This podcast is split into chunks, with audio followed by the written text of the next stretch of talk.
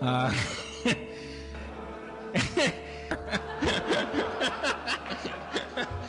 anyway.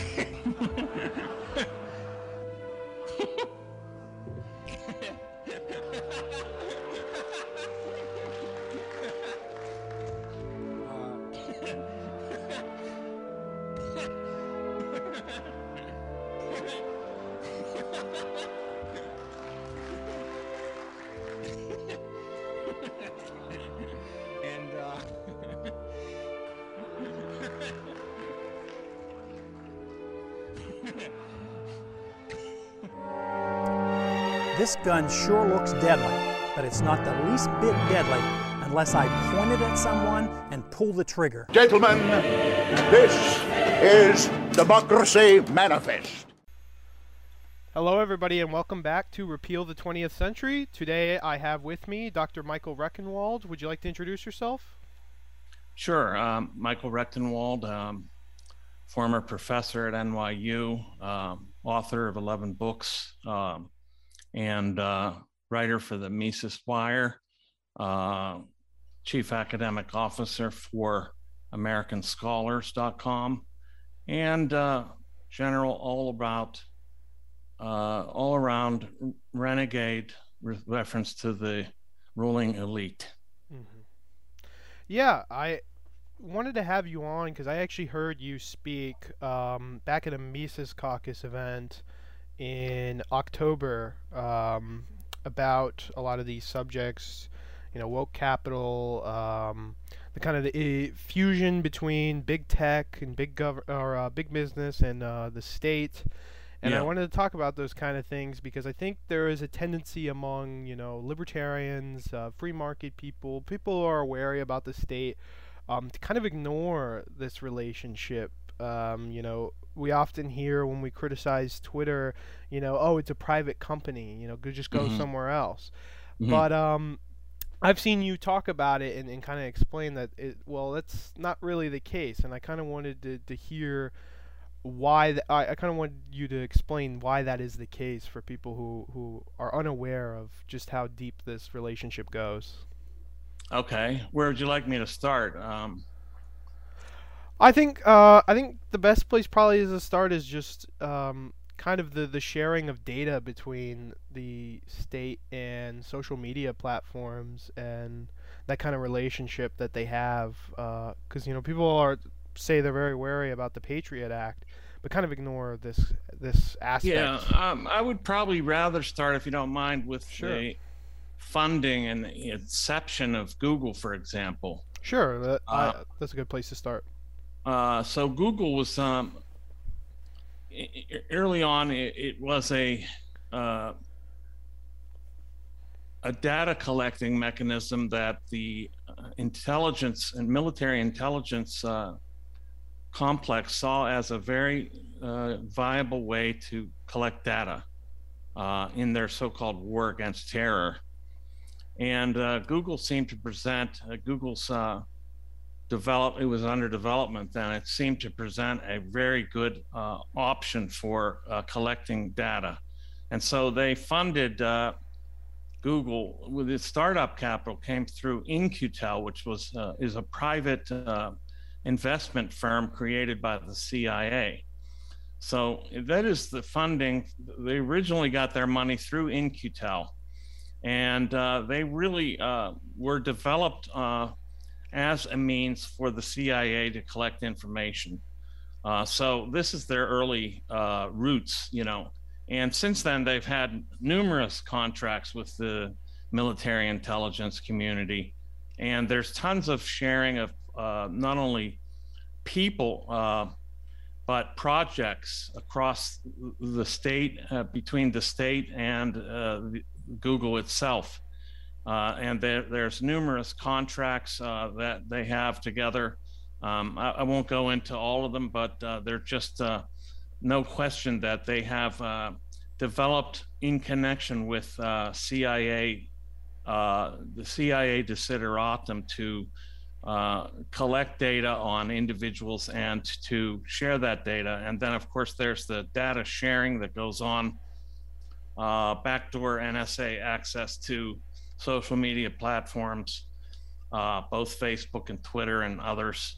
Uh, basically, there's uh, you, you, might look at these uh, these big big digital corporations, as I call them, big digital, as basically uh, they're appendages of the state. They, they, they actually increase and augment state power uh, and serve to basically as governmental uh, uh, governmental apparatuses of the state.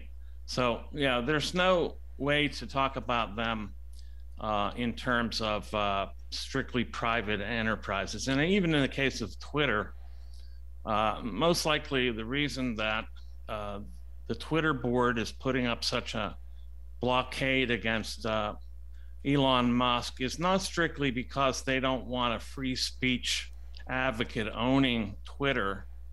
Most likely, it's because Twitter's function it will be undermined by virtue of of of, of Musk coming under control of uh, in control of Twitter.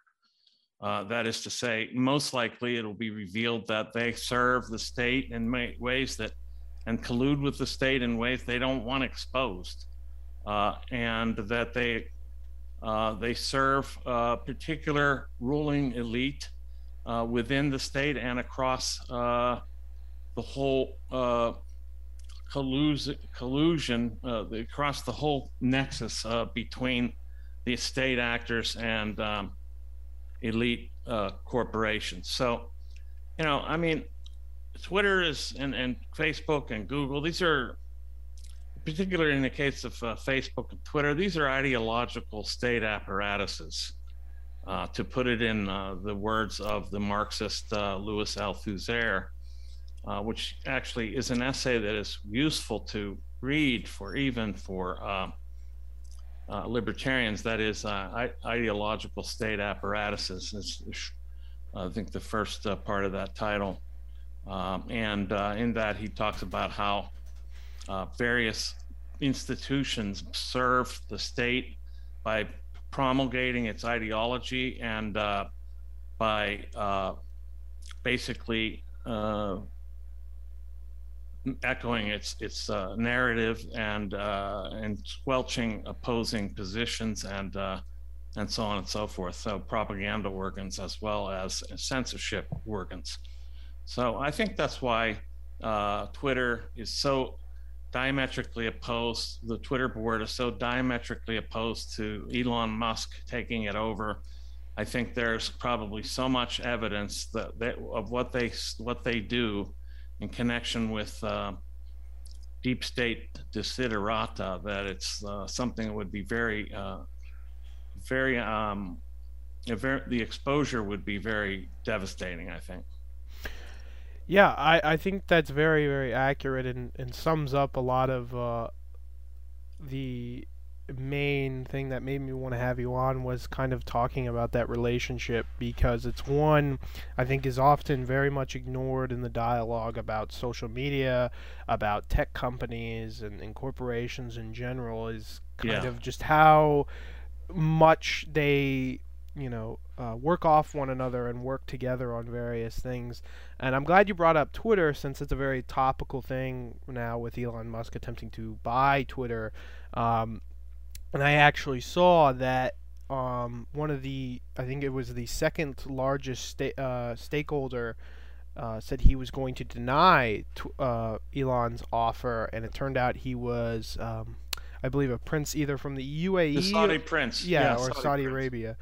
Um, yeah. And I think you know that alone should show people that you know this is not just about being a private company or, or a company with uh, vested interests that are the same as any old uh, private business. Uh, so what I wanted to ask, kind of out of that, is is what is what does this practically look like when we see this relationship between uh, the state and I guess Twitter is a good example. Like, what are what are we practically seeing in their relationship, and the well, outcomes of that? Well, okay. Well, first let's ca- let's characterize it a little bit more. One way to understand it is in terms of political capitalism, and that is to say, uh, political capitalists, both inside and outside the state, both the corporation at the corporate level and in the state level, these people uh, basically uh, benefit from the collusion between the state and these uh, organizations and, and, these corporations. So that that's uh, th- these are political capitalists. So this is why they don't care so much about catering to their uh, so-called market base, because their real their real uh, bread and butter is coming from their relationship to the state. That's really what guarantees their survivability and so forth. So, uh, and by perpetrating the state's uh, narratives and its desiderata, what happens is that it is guaranteed to be successful. Uh, it it uh, is being propped up by state interests. So what it looks like is you have um, basically you could probably explain every single practice of Twitter, Facebook, Google, and others on the basis of uh, how they are squelching um, certain uh, information entirely, information that would be uh, countering uh, the state's narratives and action aims. And uh, and therefore, you know, I mean, we see this coming out now with the uh, Ukraine-Russia conflict or the Russia-Ukraine conflict, uh, and how the information is being squelched about anything having to do with the history of Ukraine and how that feeds into as a pretext for this uh, conflict, how the West is uh, really largely responsible for setting up the preconditions that uh, uh made this conflict possible. And uh, I, I, think you can see this in uh, how they treat everything. Like, since the state is really, as Henry Hazlitt put it, it is the clique in power the clique in power is uh, a deep a deep state democratic uh, state. I mean, this is we're almost to the point of a uniparty rule. Uh, the uh, whether this is overturned in the next election is really quite uh, beside the point at this juncture because we're looking at a deep state democratic rule. So anything that's injurious to the democratic uh, deep state rule will be squelched, like the Hunter Biden laptop thing, uh, like uh, the election uh, controversy, 2020 uh, election controversy. Any of these things, of course, will be squelched in the name of this relationship. Uh, they're working for uh, this particular contingent, which happens to have control over the state and all of its organs at this juncture. And even if uh, there's a Republican red wave in the midterm elections, the 2022 elections. Uh, even that would still probably uh, not injure their relationship. In fact, they probably would uh, work harder to uh, enact policies and uh, algorithmic algorithmic features that will support uh, their deep state democratic uh, allies. Yeah, I, I think that's very much true, and I'm glad you brought up the Hunter Biden laptop story because I think that's a really great example of how uh, Twitter very much censored. Um, you know, the New York Post, I think it right. was uh, shortly before the election, came out with that story and were suspended on Twitter for coming out with that story um, because it was misinformation. And now we have the New York Times and other big sources admitting that actually it was true all along, but yeah. uh, but also saying that they never got censored for putting out that story. Um, which is especially concerning because uh, there was a poll recently done that showed that uh, it asked voters if they knew about the Hunter Biden laptop story and knew it was true before the election, would that have changed their vote? And enough people said it would have, that it would have actually changed the outcome of the election. Uh, indeed, absolutely. Yeah. Uh, yeah. So that's um, I mean, and then you could see Facebook and their, uh, you know, Zuckerberg's donations to uh, the election uh, process in the 2020 election, which abetted the uh, collection of votes in Democratic uh, strongly Democratic leaning uh, districts, and totally ignoring and or squelching such efforts in Republican leaning districts. So there was a huge effort on the part of the whole big digital conglomerate to uh, to put Biden in the White House. Uh, did, uh, Google is very much involved in a way. They sorted uh, algorithmically um, all stories with reference to Trump uh, and and Biden. Um, it, it's uh, it's incredible what they did. So we're looking at a information war, and these these companies are not simply social media spaces where you can share your opinions and so forth. They're controlling information and uh, they are this is a, uh, an information war in which they're certainly uh, the main antagonist against uh, uh counterintelligence if you will yeah i think that's very true in that you know the social media companies and tech companies are very much running um, kind of counterintelligence for the state, and, and we can mm-hmm. see that in those examples that you were you mentioned, and as you previously mentioned as well, the the reasoning for that is that these companies were propped up very much by state actors and have essentially become state apparatus.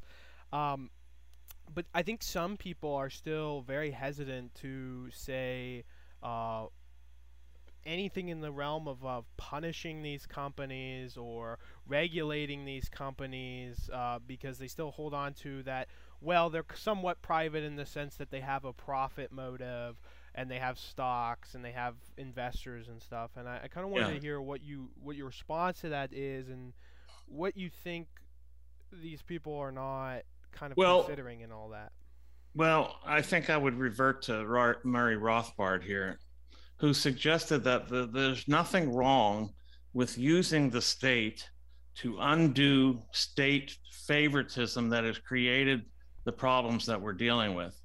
So it all started with state, uh, you know, state corporate collusion in the first place. There's nothing wrong with using the state to break up this collusion. So, I mean, one of the ways to to under, undo the state. In fact, it may be absolutely essential as a, as a means to, to just uh, to to um, dismantle the state. Is it's necessary to use certain state functions in order to start dismantling the state itself, in in some of its most pernicious uh, aspects, like this unholy alliance between government and uh, in information control, uh, pro- so-called private information control. Uh, so I, I think I don't I don't I agree regulations aren't the way to do it. That that you don't want to impose regulations because these these corporations will benefit from regulations. They are actually the ones who are advocating uh, regulations because no doubt they would stand to gain further from regulatory capture and furthermore, they are the ones promoting the re- regulation because what do regulations do? They help increase the cost of entry. They keep out competitors. It's a it's a monopolization scheme. So you know regulations aren't the way to go. But for example, uh, something to do with this uh, Communications Decency Act, Section 230, has to be addressed. Um, there was that that that act that that particular prong of the act section 230 was meant to keep these players out of the political realm and uh, to uh, to uh, keep them from uh, as you know as exon- uh, uh, by by protecting them from liability for as publishers the, the trade-off was that they would not become uh, partial and they would not be biased and they would not be promoting a particular political position or positions. So they have obviously uh, violated that act, and something could be done on that score. Uh, either uh, changing, I think that thing needs totally rewritten, and uh, probably it just doesn't. It's ineffective. It was meant to actually uh, limit censorship, but it ended up turning into a censorship vehicle. Uh, and this is, you know, this goes back to what the Austrian school says in general. Every time they intervene, it only makes matters worse. Uh, so this intervention was mistaken and it has to be undone somehow. And they have to get these corporations out of the political realm uh, and out of their rule in, as political capitalists, which they are. Yeah, I, I think you're correct in that, especially about regulations, because there are a lot on the right who I think are their first knee jerk impulse is, well, we have to regulate these companies. Um, no, that's an, and yeah. and you know you see that especially with people like Senator Josh Hawley and stuff. Um, but you did bring up um, some specific, you know, regulations and policies, stuff like Section 230 and uh, that contribute to this kind of thing. And I wanted to ask if you had any more that you thought particularly was like a good place to start aiming and using, um, as you mentioned, using part of the state apparatus to dismantle the state apparatus. Uh, where, yeah. you think is the, the key place to start targeting? Well, one of the things that could be done is the fact that the, the Biden administration has uh, telegraphed directly that they are using social media to uh, to suppress particular viewpoints and uh, to punish and censor uh, uh citizens for misinformation, disinformation, and malinformation, as they call it. Uh, so uh, these kind of actions need to be challenged legally. that's because now you have the state dictating to private corporations that they should censor and that they should punish dis, you know people that uh, promote disinformation so-called. And this is a direct uh, abrogation of, of the first amendment. So this this has to be challenged legally somehow. Either a class action suit or something else and it you know probably would go to the supreme court where, of course, you never know what will happen there. Um, and, you know, this is the epitome of statism altogether the fact that you have these five people who can decide on matters of politics, in effect, uh, and uh, dictate at, at terms and basically the so-called meaning of the Constitution. But um, uh, yeah, I think that uh, those kind of things have to be challenged, though. Uh, you know, that you have the state saying that dictating to corporations that they they need to undertake censorship and uh, report on disinformation. This is obscene. Uh, things like that. I I think that's very true, and I think you also kind of bring up uh, somewhere I want to kind of pivot to as well because I think I want to also, in addition to talking about big tech, talk yeah. about woke capital and yeah. um, you know what what why we see this phenomenon. Why do we see yeah. corporations going woke? Um, and you know what what that has to do with their relationship with the state. Yeah, I think it's uh, it's very very. Uh, first of all, the the phenomenon of woke capitalism has been grossly misrepresented and under uh, underappreciated uh, by its most visible critics, uh, even by its most visible critics. They have suggested, and I've tried to clarify this, and people take my reiteration of their arguments as my argument when in fact I go on to say these arguments are not they don't they don't explain the phenomenon and yet they keep ascribing these uh, people don't know how to read, but um, they don't know what a faulty path in, in argumentation is. That you go down a path to show that it's the wrong path, and go on to another path to show what, what your main argument is. I mean, it's idiocy, but um, that beside the point. Uh, it's not sufficient to, to explain woke capitalism in terms of, uh, you know, simply PR in order to appease leftists or uh, provide uh, economic, you know, rhetorical for you know placebos in lieu of economic concessions, and uh, to even ingratiate yourself to the political uh, left uh, leftist elites, the politicos in power, uh, so that they don't, uh, you know, institute regulations or you know anti antitrust legislation that, that will hurt you. Now, these these don't explain it because it goes so much deeper than that. This woke capitalism, uh, it, it is now institutionalized uh, on the stock market and uh, through this stakeholder capitalism model, um, and this really has become the order of the day. So that you have the business roundtable meeting and and arguing and, and agreeing with like 161 major corporations, the US Business Roundtable, suggesting that the main function of a corporation is not profit, but rather service of stakeholders. And uh, the admission, uh, you know, the adoption of the ESG by, you know, all these corporate entities, and particularly the uh, asset managers like uh, BlackRock and Vanguard Group and uh, uh, UBS and uh, State Street, and on and on and on.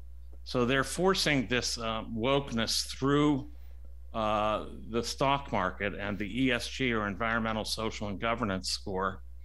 And uh, the, the way to understand woke capitalism, I think, is as a means of cartelization.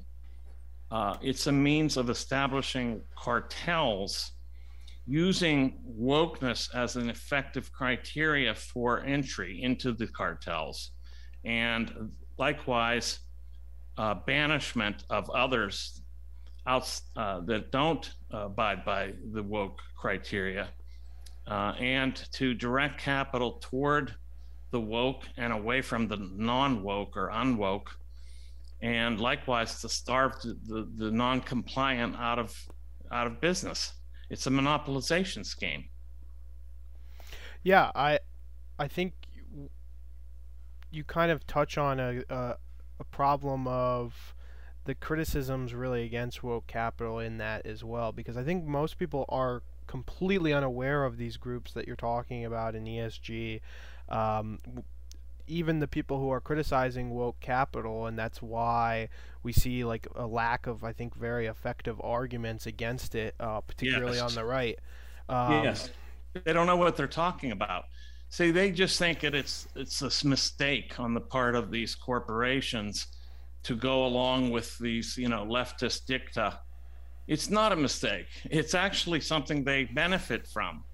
They're actually perpetrating it in their own interests and their interests are to become monopolies within their industries and to get rid of certain industries altogether and to create a woke cartel.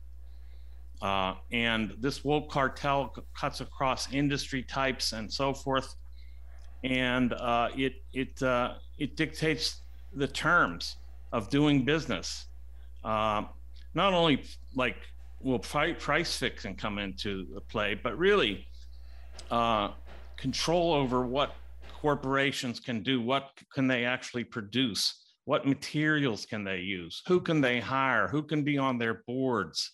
Uh, uh, basically, almost everything, so that, as uh, Herman uh, Hans Hoppe put it, effectively, people that are running companies will not be the real their property rights have been totally abrogated because they can't do with their property what they want uh, their properties being controlled uh, through these extra governmental dicta, first of all.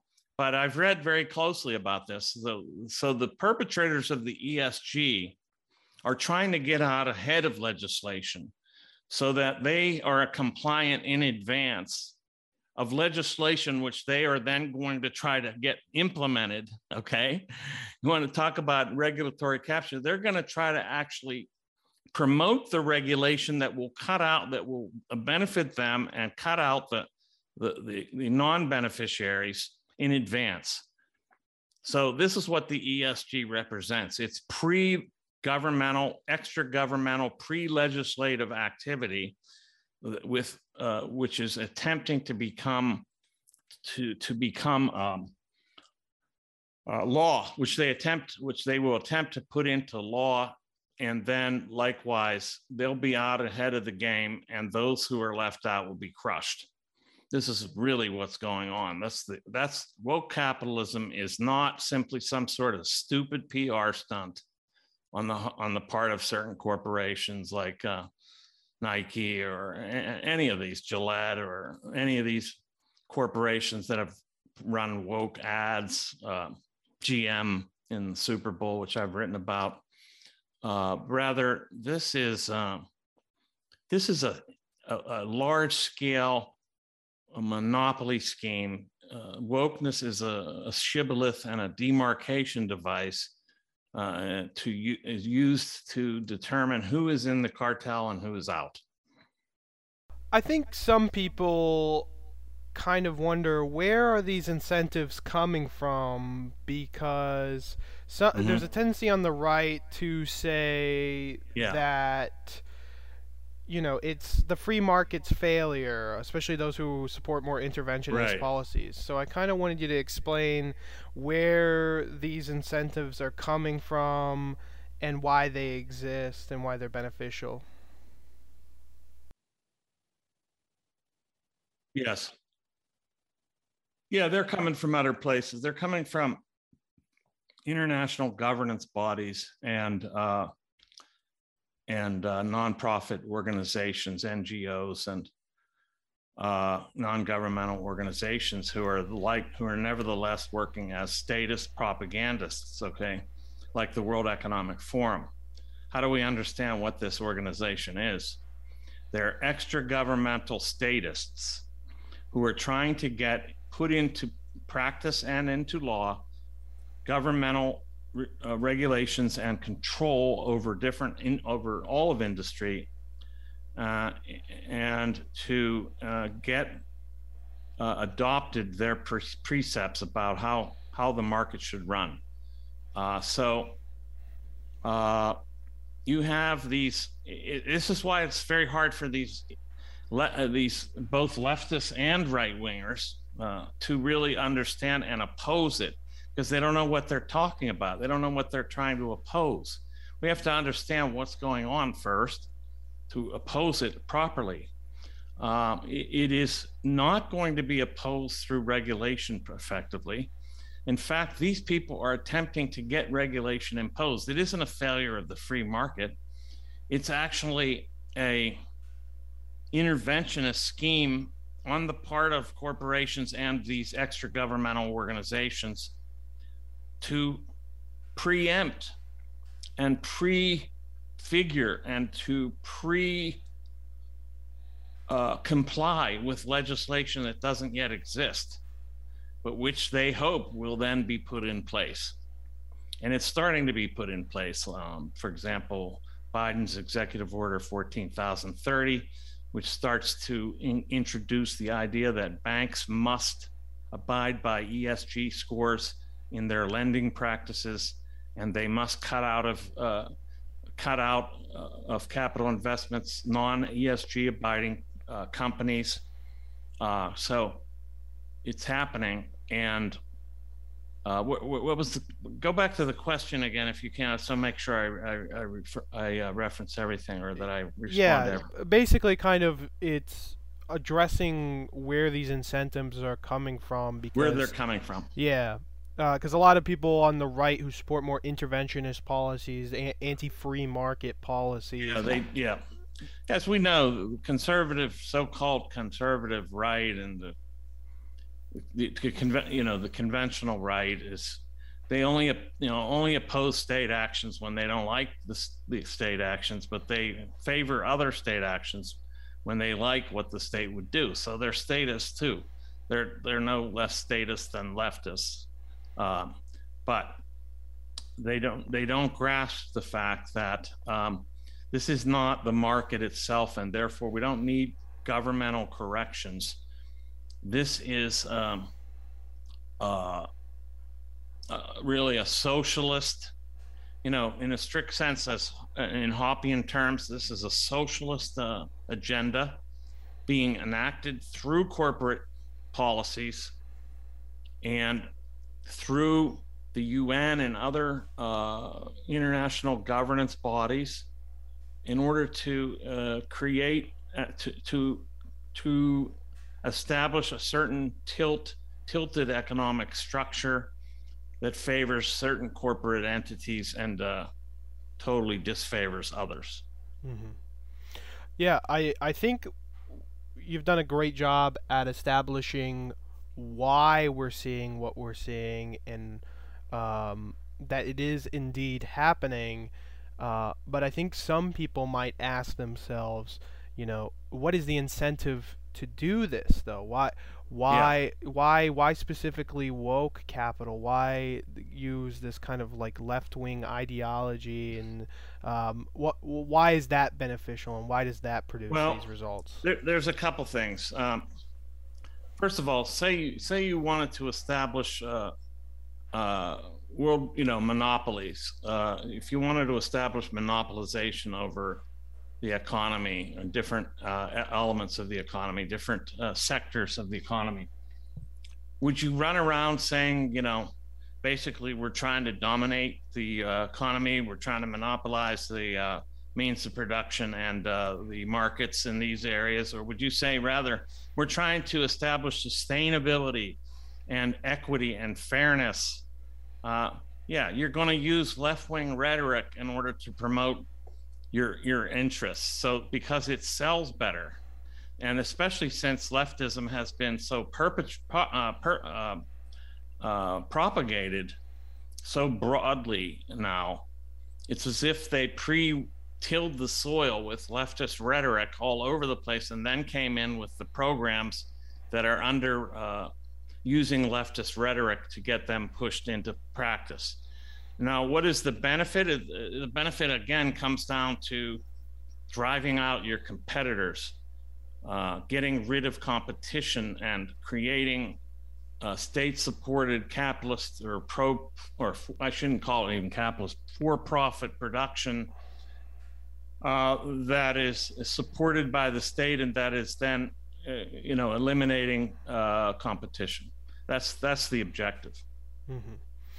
Yeah, I, I think that is accurate, and um, though I think a lot of people, you know, after hearing all that, they're they're kind of going, well, what do we do now? You know, what, yeah. what, how do we use this information effectively, and what do we do, and what do we target do that? And I kind of wanted to get your thoughts on that, on what you thought is really what what what must be done you know what what is to be done? Yes.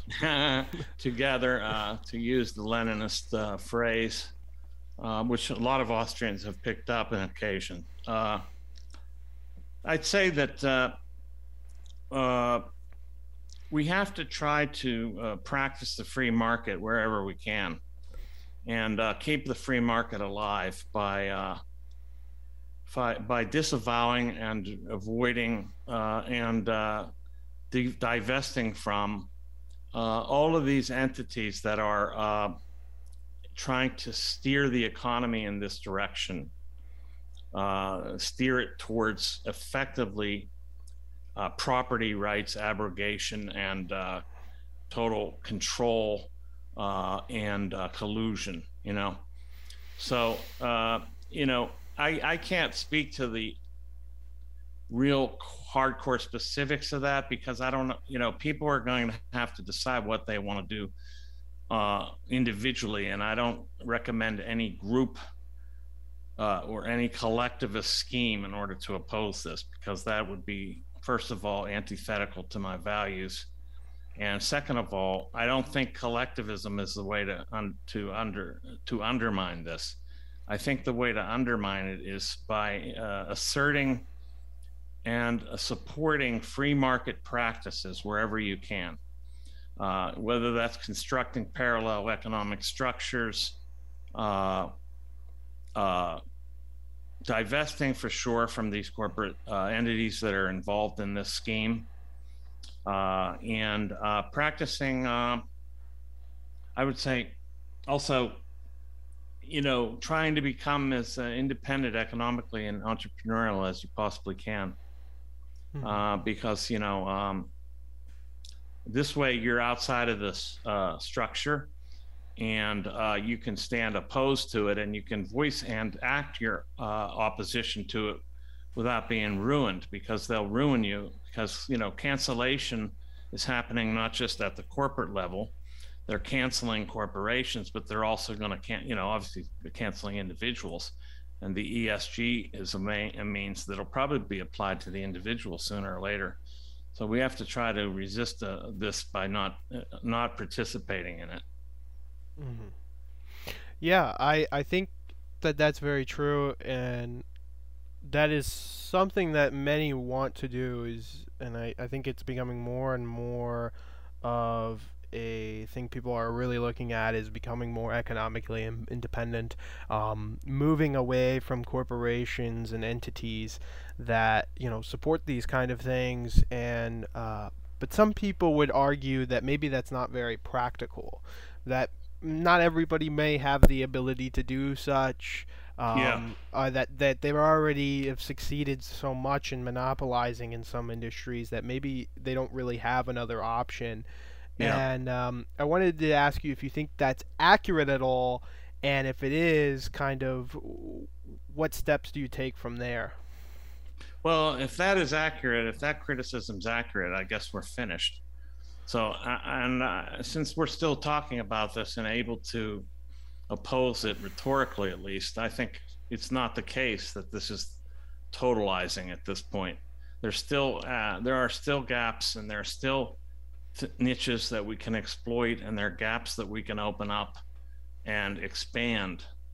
Uh, you know, whether that is in some cases people establishing, uh, you know, off the grid types of communities uh, you know, uh, establishing, uh, you know, gr- you know, following like this greater reset uh, model uh, of of attempting to get away from uh, the technocratic grid, and um, or you know other measures like the freedom cell movement. Uh, I leave it to people individually to choose what they want, but I think they should do it on the basis of per- correct analysis of the problem.